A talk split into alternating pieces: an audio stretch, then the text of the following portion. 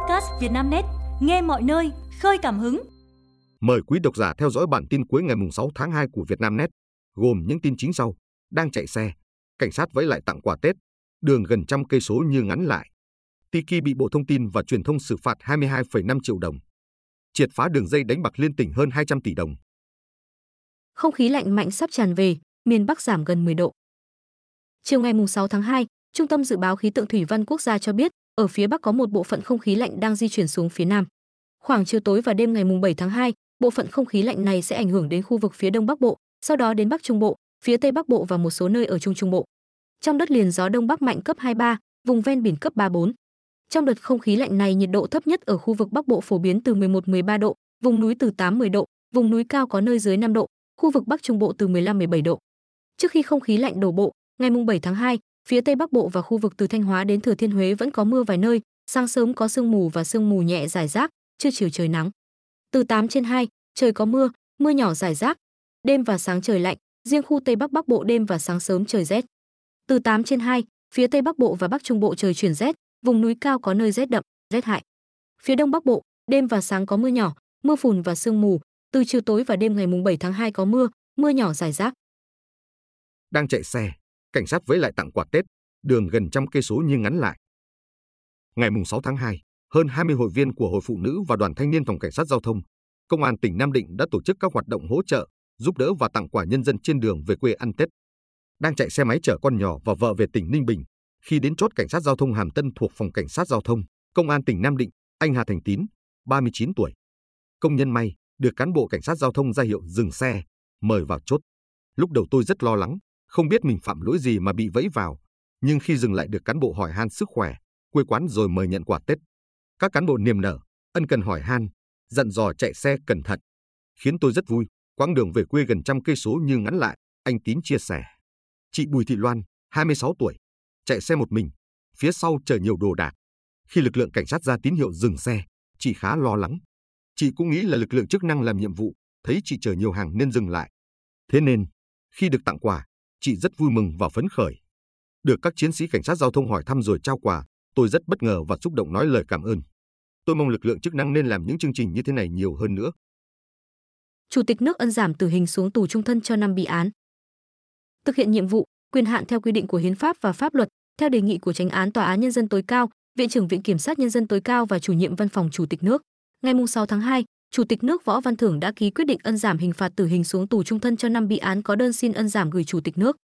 Việc Chủ tịch nước ân giảm hình phạt tử hình theo bản án đã có hiệu lực pháp luật xuống tù trung thân cho các bị án thể hiện chính sách khoan hồng, nhân đạo của Đảng. Nhà nước ta đối với người phạm tội đặc biệt nghiêm trọng, mở ra cho họ con đường được sống, ăn năn hối cải, phục thiện, cải tạo để có cơ hội trở về với gia đình, cộng đồng, xã hội. Ân giảm án tử hình là thẩm quyền của Chủ tịch nước. Triệt phá đường dây đánh bạc liên tỉnh hơn 200 tỷ đồng. Ngày 6 tháng 2, Công an tỉnh Nghệ An cho biết, Phòng Cảnh sát Hình sự đồng chủ trì với Phòng An ninh mạng và Phòng chống tội phạm sử dụng công nghệ cao, phối hợp các đơn vị liên quan vừa triệt xóa thành công đường dây đánh bạc trực tuyến, bắt 12 đối tượng liên quan. Vào đầu tháng 1 năm 2023, qua công tác nắm tình hình trên địa bàn, lực lượng cảnh sát hình sự và an ninh mạng và phòng chống tội phạm sử dụng công nghệ cao phát hiện nhóm đánh bạc bằng hình thức chọn quyền nhị phân trên sàn giao dịch Kinens 5. Net. Dưới sự chỉ đạo của lãnh đạo công an tỉnh Nghệ An, chuyên án được xác lập để đấu tranh. Cơ quan công an xác định đường dây này do Hà Văn Hiếu, sinh năm 1999, trú tại xã Bình Thạnh, huyện Cao Lãnh, tỉnh Đồng Tháp, hiện trú tại xã Xuân Thọ, huyện Xuân Lộc, tỉnh Đồng Nai, cầm đầu. Đường dây đánh bạc của Hiếu còn có nhiều đại lý cấp nhỏ hơn tại nhiều tỉnh, thành trên cả nước.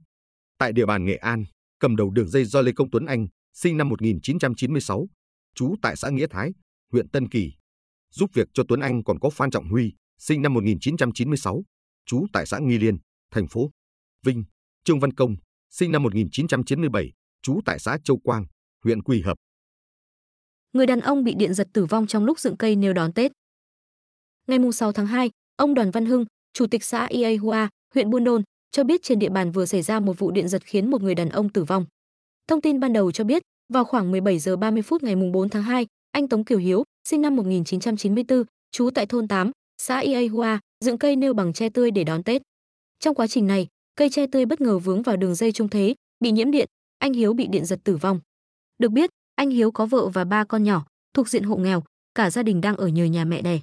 Riêng anh Hiếu đi làm thuê ở thành phố Hồ Chí Minh mới về quê đón Tết hôm mùng 2 tháng 2 thì xảy ra sự việc. Tiki bị Bộ Thông tin và Truyền thông xử phạt 22,5 triệu đồng. Ngày mùng 1 tháng 2 năm 2024, Thanh tra Bộ Thông tin và Truyền thông đã công bố kết luận thanh tra về việc thanh tra việc chấp hành các quy định của pháp luật về hoạt động xuất bản, in và phát hành xuất bản phẩm tại công ty trách nhiệm hữu hạn một thành viên thương mại TIKI. Nội dung kết luận cho thấy, công ty TIKI đã chấp hành tốt việc thực hiện quyết định thanh tra của chính thanh tra Bộ Thông tin và Truyền thông, cung cấp đầy đủ, kịp thời các thông tin đoàn thanh tra yêu cầu. TIKI về cơ bản đã chấp hành nghiêm túc các quy định pháp luật trong hoạt động xuất bản, in và phát hành xuất bản phẩm theo luật xuất bản. Tuy vậy, Tiki vẫn còn một số tồn tại, hạn chế trong quá trình hoạt động. Trước tình trạng trên, Thanh tra Bộ Thông tin và Truyền thông đã ra quyết định xử phạt đối với TIKI, địa chỉ trụ sở chính tại số 52 Út Tịch, phường 4, quận Tân Bình, thành phố Hồ Chí Minh. Tiki bị xử phạt vì ba sai phạm, tổng cộng cả ba vi phạm. Tiki phải nộp số tiền phạt là 22,5 triệu đồng. Nga tiết lộ thời điểm ông Putin đọc thông điệp liên bang. Tại một cuộc họp báo hôm nay, khi được phóng viên yêu cầu bình luận về các thông tin cho rằng bài diễn văn quan trọng trước Quốc hội của Tổng thống có thể diễn ra trong khoảng từ ngày 23 tháng 2 tới ngày 10 tháng 3, phát ngôn viên Điện Kremlin đáp, chúng ta không thể loại trừ khả năng đó.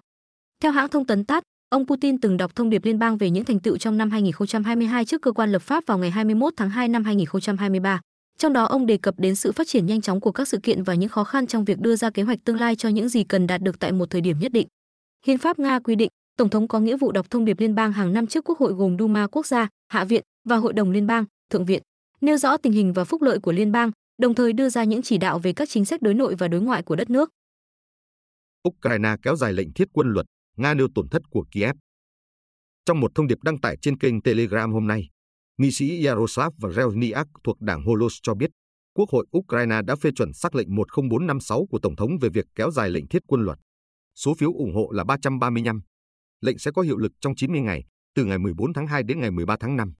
Báo điện tử Pravda dẫn lời ông Zelzniak lưu ý, cuộc bỏ phiếu trên đánh dấu lần thứ 10 Quốc hội Ukraine bỏ phiếu gia hạn lệnh thiết quân luật.